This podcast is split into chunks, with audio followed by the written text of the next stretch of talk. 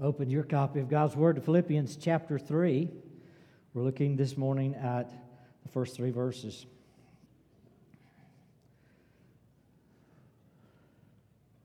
Hear now God's Word. Finally, my brothers, rejoice in the Lord. To write the same things to you is no trouble to me, and it is safe for you. Look out for the dogs. Look out for the evildoers. Look out for those who mutilate the flesh. For we are the circumcision who worship by the Spirit of God and glory in Christ Jesus and put no confidence in the flesh. Here's a passage of Scripture that uh, Paul, as Philippian pastor, just he throws out there. He says, It's just safe. This is a safeguard for you. I grew up in, in, a, in a time where we had very little safeguards. You know, we didn't have seatbelts. We didn't have uh, chain locks and hand locks on the chainsaw. We didn't have stops on the table saw and skill saw. Lots of things we didn't have that, as I started putting all these safeguards on, I thought, you know, do you want it? Do you not want it? And there's been many a times I said, yeah, so glad that was there. That safeguard has saved me from losing a leg or an arm or a finger or those kind of things. Well, there are spiritual safeguards too. And Paul is writing about the spiritual safeguards that we have here. It could be wrong thoughts, wrong ideas, uh, wrong doctrine. Um, it could be anxiety and stress and busyness. That he says, I'd like to spare you of some of these things and I can do that by giving you wisdom, by giving you warnings, and by encouraging you in worship. That's, I think, the three main blocks in this passage. First of all, let's look at the wisdom that uh, he's uh, imparting. Verse 1 finally, you know, when a preacher says finally, what does that mean? It means they're going to go on for another hour, right? Uh, that's a lot of times when you use the word finally, you don't really mean finally. You mean finally, I can get to something. Not necessarily finally, I'm o- almost done. And that's the way it is with Paul here. Because uh, he, he goes on for another 44 verses. There's a lot more to say, but it's like the stuff I told you last week about Epaphroditus and the week before about Timothy, all of that was important and good, and you need it because they're going to come and be your pastors and minister to you. And you need to know them and honor them, respect them. But finally, I get to get back to what I want to say. So I think he's moving that direction. Says, I want to write some stuff to you. Finally, my brothers, I rejoice in the Lord to write some stuff to you. And the stuff he wants to write to us, he says, it's the same thing I've already written to you. Here's a preacher who says, I want to repeat myself. And I want to repeat myself because you need the safety that comes with repetition. You need to be safeguarded, and you might have missed it. So, what is he repeating? Let me, let me show it to you. Look back at chapter 1, verse 27. He says, Oh, let your manner of life be worthy of the gospel of Christ, so that whether I come and see you or am absent, I may hear of you that you are standing firm in one spirit, with one mind, striving side by side for the faith of the gospel, and not frightened in anything by your opponents. Now look at chapter 2, verse 14. Do all things without grumbling or disputing, that you may be blameless and innocent children of God without blemish, in the midst of a crooked and twisted generation, among whom you shine as lights in the world holding fast to the word of life, so that in the day of Christ I may be proud that I didn't run in vain or labor in vain, even if I am to be poured out as a drink offering upon your sacrificial um, service. I'm glad and rejoice with you all. Likewise, you should also be glad and rejoice with me. And then again in chapter 3, verse 2, look out for the dogs, look out for the evildoers, look out for those who mutilate the flesh. Three times he says, I've told you, you live in a perverse world. There are wicked people who are out to get you. I've told you, you've got opponents, you've got adversaries. And I'm t- going to tell you again you got dogs, you got evil workers, you got opponents, the adversaries that are coming to harm you. And it is no trouble of mine to tell you that again and again and again because it's a safeguard. We tend to think that the more we grow in Christ, the more mature we get, the more teaching we get, the more we do the disciplines of grace, that we're safe. And Paul says, Can I tell you, you're going to be attacked whether you're safe, you think you're safe or not? You have to be guarded. It's going to happen. It's not not going to happen. He says, you know, you, you take uh, the Apostle Paul, he's, he's mature in the faith, and he was constantly attacked, and he knew that would happen. It's, it's kind of like the, uh, some of you got little, I call them yip yip dogs. Anybody got one of those? Okay. What do they do? Why I call them yip yip? Because they just go, you know, they're just rapid succession of barks. What I have noticed about those dogs, it is no trouble for them to do that. None whatsoever. And that's what Paul's saying. It's no trouble for me to say the same thing, to bark it at you over and over and over and over and over. The thing is, you got to get why I'm doing it. I'm doing it to help you. Usually, when the dog barks and he hasn't been barking, somebody's coming. You need to be guarded. And he's letting you know something is happening. Paul's doing the same thing. So it's not really a trouble. Um, so, but pay attention to it. There, you need, you need your guard up. Look at Proverbs 15, 22. Very common um, passage that counselors use a lot. I use a lot. Um, we probably all know it, but let's, let's review it. Proverbs 15, 22. Without counsel, plans fail. Don't miss the word many, but with many advisors, they succeed. Without counsel, plans fail. How many times do you get older in the faith and you say, I got this? And Paul says, oh, Yeah, but can you guard yourself a little bit? I like I, a lot of times when people say, "Hey, let's just go this." Uh, well, let me let me check a couple references first. Don't plan and work in such a manner that you don't think you need counselors or advisors. And maybe it's a good idea to get at least two people who've already done it before you and get their advice. What did you learn?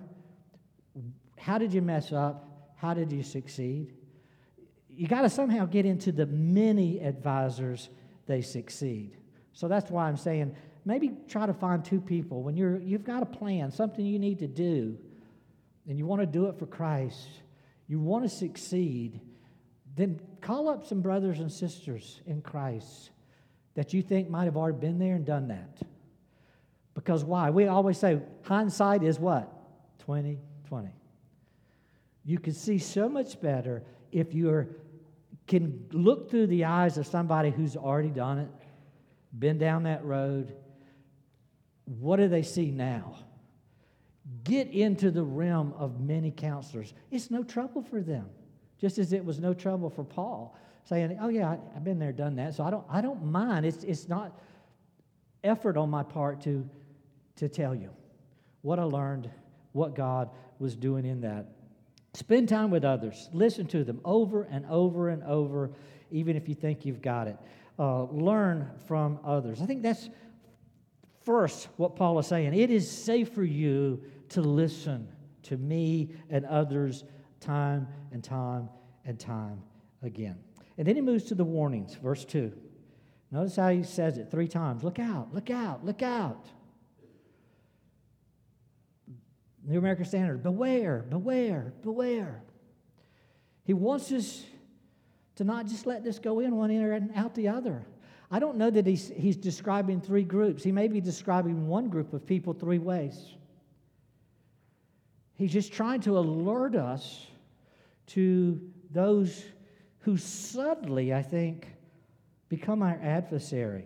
They might not even see themselves as an adversary. But Satan is using their language, their talk, their lifestyle to harm us. First group is called the dogs. Look out for the dogs. And you got to remember, he's not talking about your dog. He's not talking about American dogs. He's talking about wild dogs. Back in the day that this was written, I don't know that they had any pet dogs. There were wild dogs. Think about a coyote today, perhaps. I don't know anybody that's got one of those tamed in their home.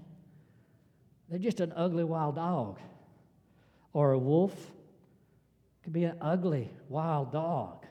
And he's thinking, he's describing people that way that you think of a coyote, you think of a, a, a wolf, you, you think of a dog that's out to devour, that's out to harm. Uh, it's not a dog to cuddle up with and pet. Get, get in mind what he's talking about. So he's using this metaphorical figure, and he's using it in a way that we should understand. So let's look uh, at some passages of scripture that talks about people as dogs. Look at Proverbs, uh, Psalm, excuse me, 22 first. Psalm 22. Here, the psalmist also uses this metaphor describing people that we need to watch out for.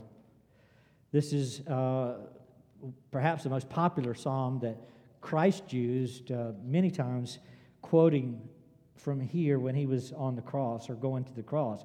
Psalm 22, uh, start with verse 16. For, for dogs encompass me. And how does he describe them? They're, they're a company of evil doers. Paul is going to use that language, evil doers. These dogs, they're a company of evil doers. Excuse me, they encircle me. They have pierced my hands and my feet. I can count all my bones. They stare and they gloat over me. They divide my garments among themselves, and for my clothing they cast lots. But you, O Lord, do not be far off. O you, my help, come quickly to my aid. Deliver my soul from the sword and my precious life from the power of the dog. Save me from the mouth of the lion. You have rescued me from the horns of the wild oxen. Paul, the psalmist here is describing evil people, people that just come to take from us, take from us, take from us. And even the description of Christ on the cross, them taking his clothes and crucifying him, that there were evil men involved in Christ's crucifixion. We need to beware. There are people who will take the Prince of Peace, the King of Kings, the Lord of Love, and crucify him. If people will do that to someone who's doing them no harm, what will they do to you? What will they do to me? He says, guard yourself. There are devourers. I like that. Perhaps over dogs. Like I said, it's, it's hard for us to get the dog analogy. L- look at Matthew chapter 7, verse 6.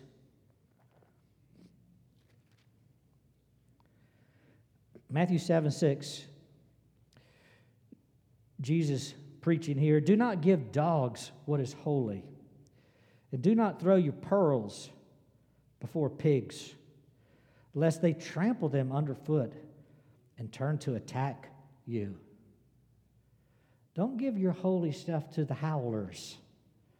Don't give your pearls to the pigs. You're wasting your time if you don't guard yourself. There's certain uh, relationships you might be in. There are certain groups you might be in. And you want to help them, right? So you, you start giving them good stuff. And God says, Be careful. I want you to give and I want you to minister, but there are certain people who don't need your gifts. And you shouldn't give them your gifts because they just devour you It takes all your time, takes all your energy, takes all your thoughts, and you're not really producing fruit, are you? You're not seeing lives changed. You're not seeing the church built up. It says, guard yourself. They're dogs, they devour. And you got to be aware of those dogs. Well, I think that's what's going on in Philippians 3 2. Look out for the dogs. Um, maybe one other illustration, because I, I, think it really drives home. Isaiah 56, 10 and 11. Isaiah 56. I was thinking about skipping this, but uh, it, it shows you how subtle a dog can be. Isaiah 56, verse 10 and 11. His watchmen are blind, they are all without knowledge, they are all silent dogs. They cannot bark, dreaming, lying down, loving to slumber. The dogs have a mighty appetite, they never have enough, but they are shepherds who have no understanding. They have all turned to their own way, each to his own gain, one and all. See how subtle the dogs can be? Here we have a different description. Instead of a wild devouring, we have a silent slumber. A leader says it calls him a shepherd who just has an insatiable appetite to take people down, but he does it through laziness, idleness, through silence, bringing us down. This dog, this evil person that's just getting us off course, getting us off path, leading us astray, and sometimes taking what we have in the process. That's how God just uses that metaphor consistently through the scriptures. Beware, look out for the dogs. Now, move on. Look out for evil workers. Second bark that he gives us here. Um, I think it's the same group. Subtly, this evil seeking to uh, just get us out of what God wants us to do, oppose Christ, oppose Christians who are unaware. Let's go back to Jesus' sermon. Look at Matthew 7, beginning at verse 15. Matthew 7, beginning verse 15. Jesus talking about the tree bearing fruit, and he uses evil workers uh, in this category. He says, Beware of false prophets who come to you in sheep's clothing, but inwardly are ravenous wolves. You will recognize them by their fruits. You think, I thought I would, I'd be able to tell a sheep from a wolf. No, you're going to recognize them by their fruits. They're going to look like you. Uh, are grapes gathered from thorn bushes or figs from thistles? So every healthy tree bears good fruit, but the diseased tree bears bad fruit. A healthy tree cannot bear bad fruit, nor can a diseased tree bear good fruit. Every tree that does not bear good fruit is cut down and thrown into the fire. Thus you will recognize them by their fruits. Just when, when you're engaged in something, start asking the question what will be the fruit of this action? What will be the fruit of this conversation? So don't just look at the beginning of meeting with someone, conversing with someone. Try to, in your mind, look at the end of the time. After I've spent time with this person, after I've had conversation with this person, what will be the fruit? A Christian is looking for good fruit. When others sometimes meet with me, I, and I'm thinking in my head, okay, what's, where's this going? What's going to be the fruit of this? And when I discern there's nothing but division, there's nothing but heartache, there's nothing but pain, there's nothing but uh, pulling down the body of Christ, harming. God called saints. So, okay, then maybe this is a conversation. This is a group of evildoers. This is something God told me to be beware, look out for, because it happens. Uh, and we'll know it by really thinking through the fruit of th- that experience. Look at Luke chapter 13. Luke 13. beginning at verse 24.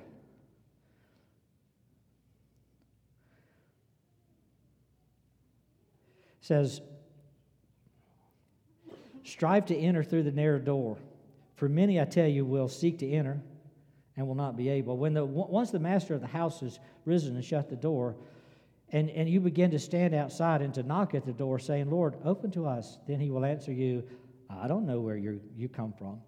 And then you will begin to say, Yeah, but we, we ate and we drank in your presence, and you taught in our streets. But he will say, I tell you, I do not know where you come from. Depart from me, all you workers of evil. See, another description of evil workers. They may be in the church. In that case, the church was the streets where Jesus was preaching. They may be in the streets. They might, have eaten at the church feast, drank with the church folks. So we, we ate and we drank and we know about you. We know you're the way to heaven. And that's why we're knocking at heaven's door. And Jesus says, No, I don't know you. I don't know where you come from. What did they miss? What were the, what's describing the evildoer here? It's not someone that's really receptive to Christ. It was not someone that was really, they were going through all the physical activities of the church, but it was not someone that was eating Christ's word, engaged with Christ through prayer. It was not someone that was communing with Christ and the communion table is to remind us of that each week. I need intimate time with Jesus, and these evildoers didn't have it. Jesus knows who are his. He said, No, no, no. We, we didn't ever have that relationship. You just wanted to use the church. You just wanted to use me to escape hell and get to heaven.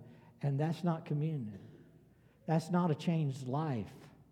That is someone who's in charge. You haven't surrendered and subdued yourself to Christ as your master. One other place, Acts chapter 20, verse 29.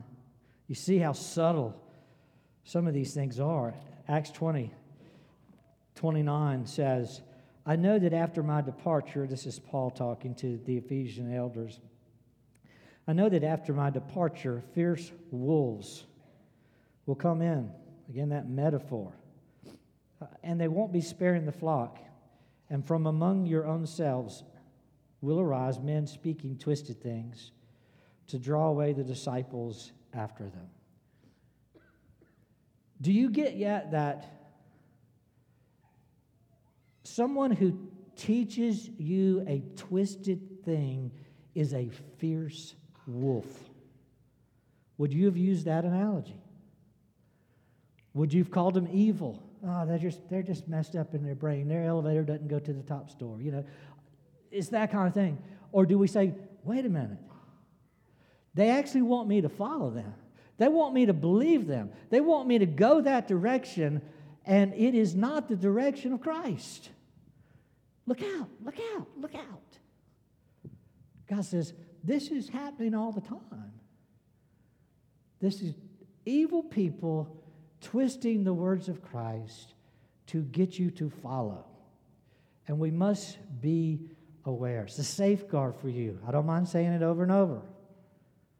Paul says, I don't mind saying it over and over because it helps the people of God. It honors God to keep the people of God safe.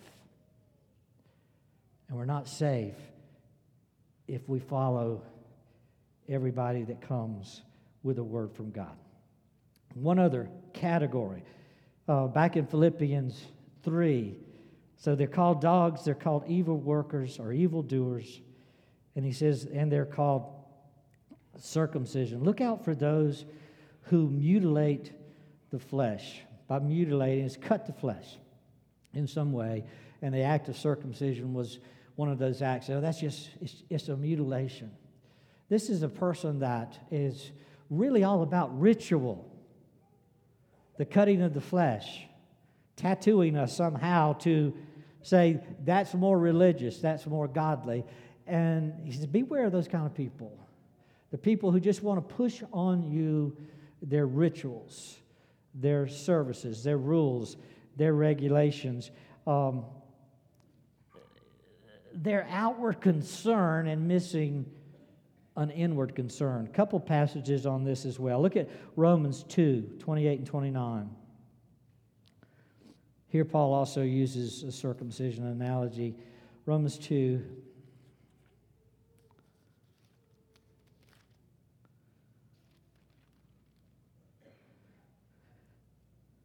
28 28 For no one is a Jew who's merely one outwardly, nor is circumcision outward and physical. But a Jew is the one inwardly, and circumcision is a matter of the heart.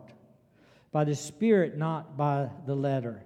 His praise is not from man, but from God. An evil worker is somebody who doesn't get this.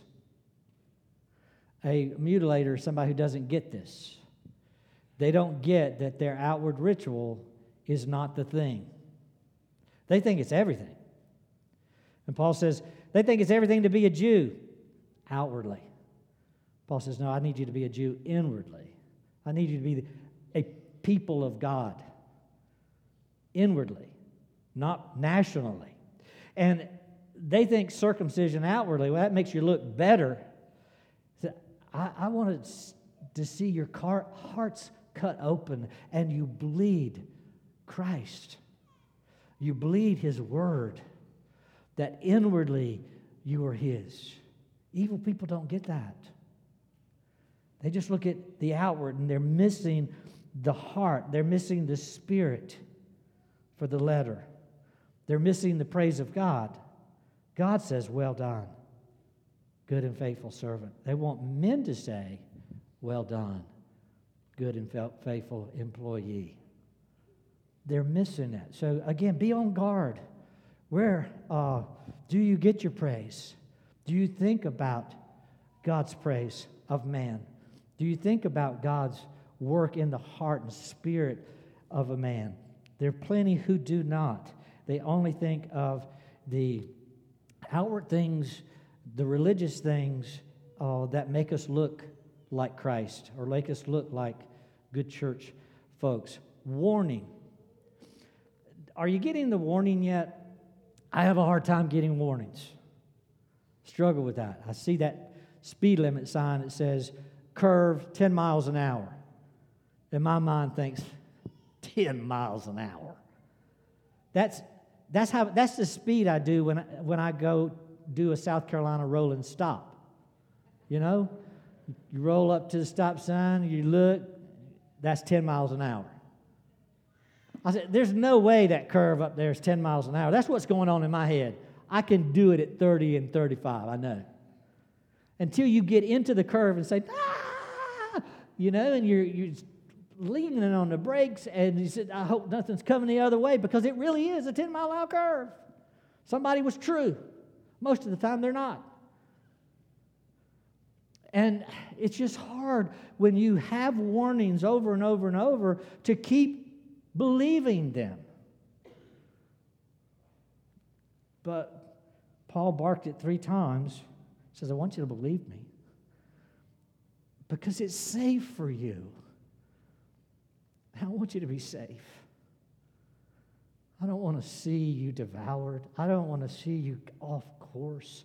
I don't want to see you missing the beauty of being intimate with Christ, experiencing being washed by his blood and filled with his righteousness. I, I don't want you to miss that, and you will if you don't stay on guard. We move on. Philippians 3, verse 3 For we are the circumcision who worship by the Spirit of God and glory in Christ Jesus and put no confidence in the flesh. Now, nobody in my lifetime has ever come up to me and said, We are the circumcision. You know, we go, We are the champion. You know, that's what we do. We're champions. But he said, No, we're circumcision. Yeah. Y'all don't do that either, do you? Paul does. We are the circumcision. Good grief, what's he talking about? He gets that this is something extremely significant, or he wouldn't be saying it this way.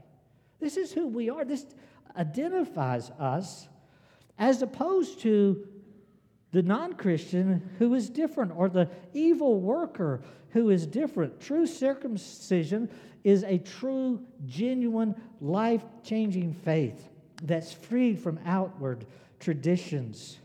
It's those who worship and do so properly. That's who we are. We are the circumcision.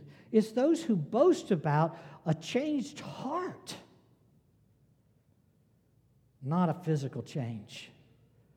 A changed heart, a changed life in Christ, distinguishing ourselves from others. Look at um, John chapter 4, this woman at the well story. Jesus is engaging with her, and, and we get to see, I think, her conversion. And her conversion is, involves her coming out of an outward understanding of Christ and the Messiah completely. Uh, chapter 4 of John, verse 19. The woman said to him, Sir, so this is the woman at the well talking to Jesus. I perceive that you're a prophet.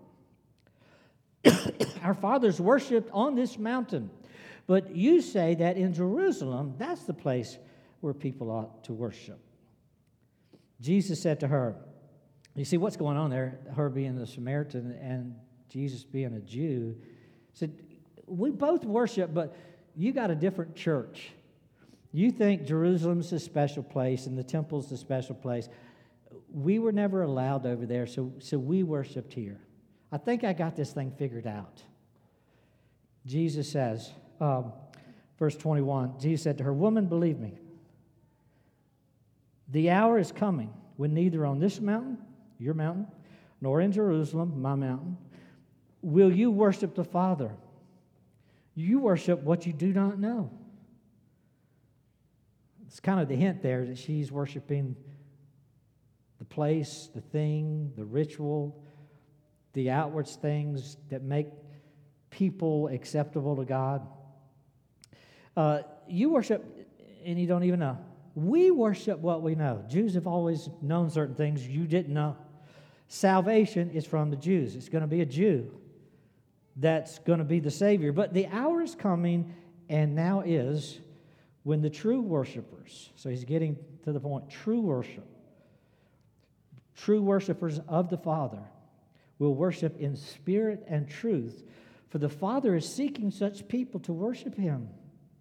God is spirit, and those who worship Him must worship in spirit and truth. The woman said, I know that Messiah is coming, the one who's called Christ. When he comes, he will tell us all things.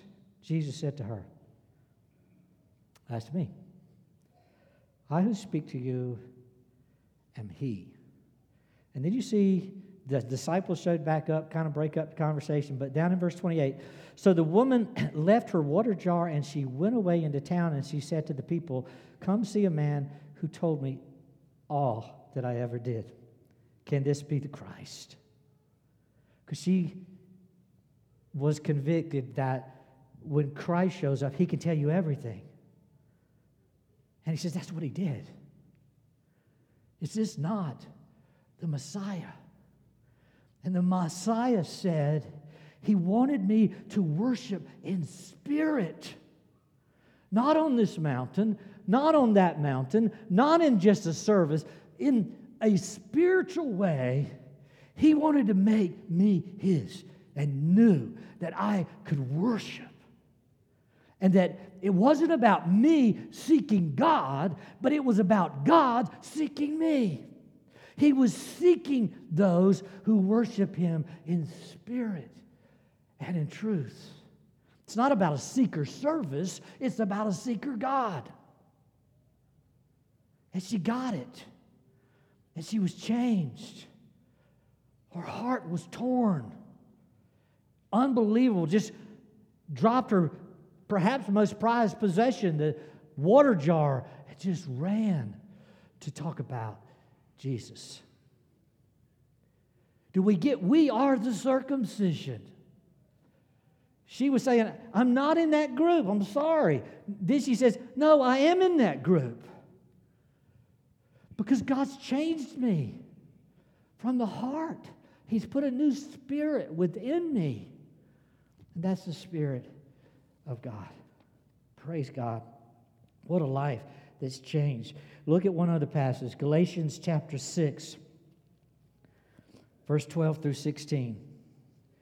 Galatians 6, 12 through 16. It says, It is those who want to make a good showing in the flesh who would force you to be circumcised. And only in order that they may be, may not, excuse me, not be persecuted for the cross of Christ.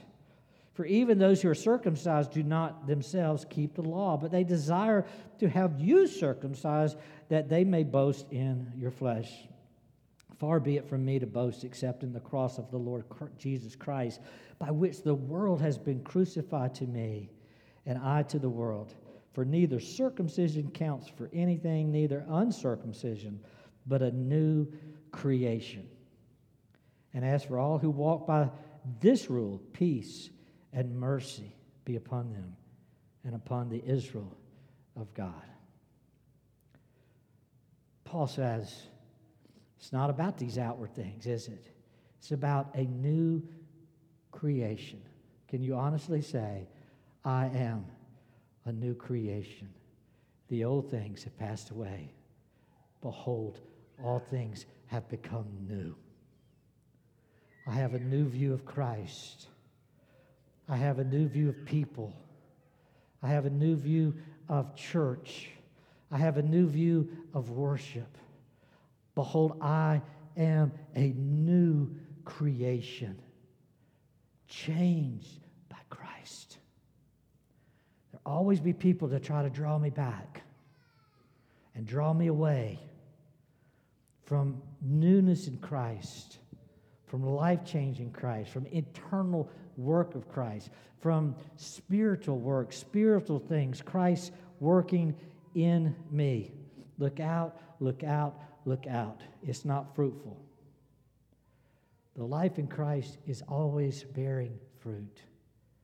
We're being transformed from darkness to light every day. Safeguards, we need them. I suspect some of us have been duped. We've missed it from time to time. Come back.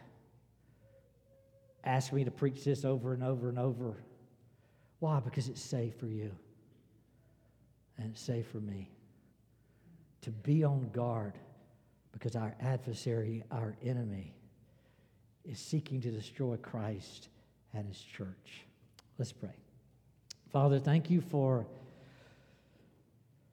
caring so for your people, your church. Thank you that Christ has shed his own blood for our souls. Lord, let us not be those who treat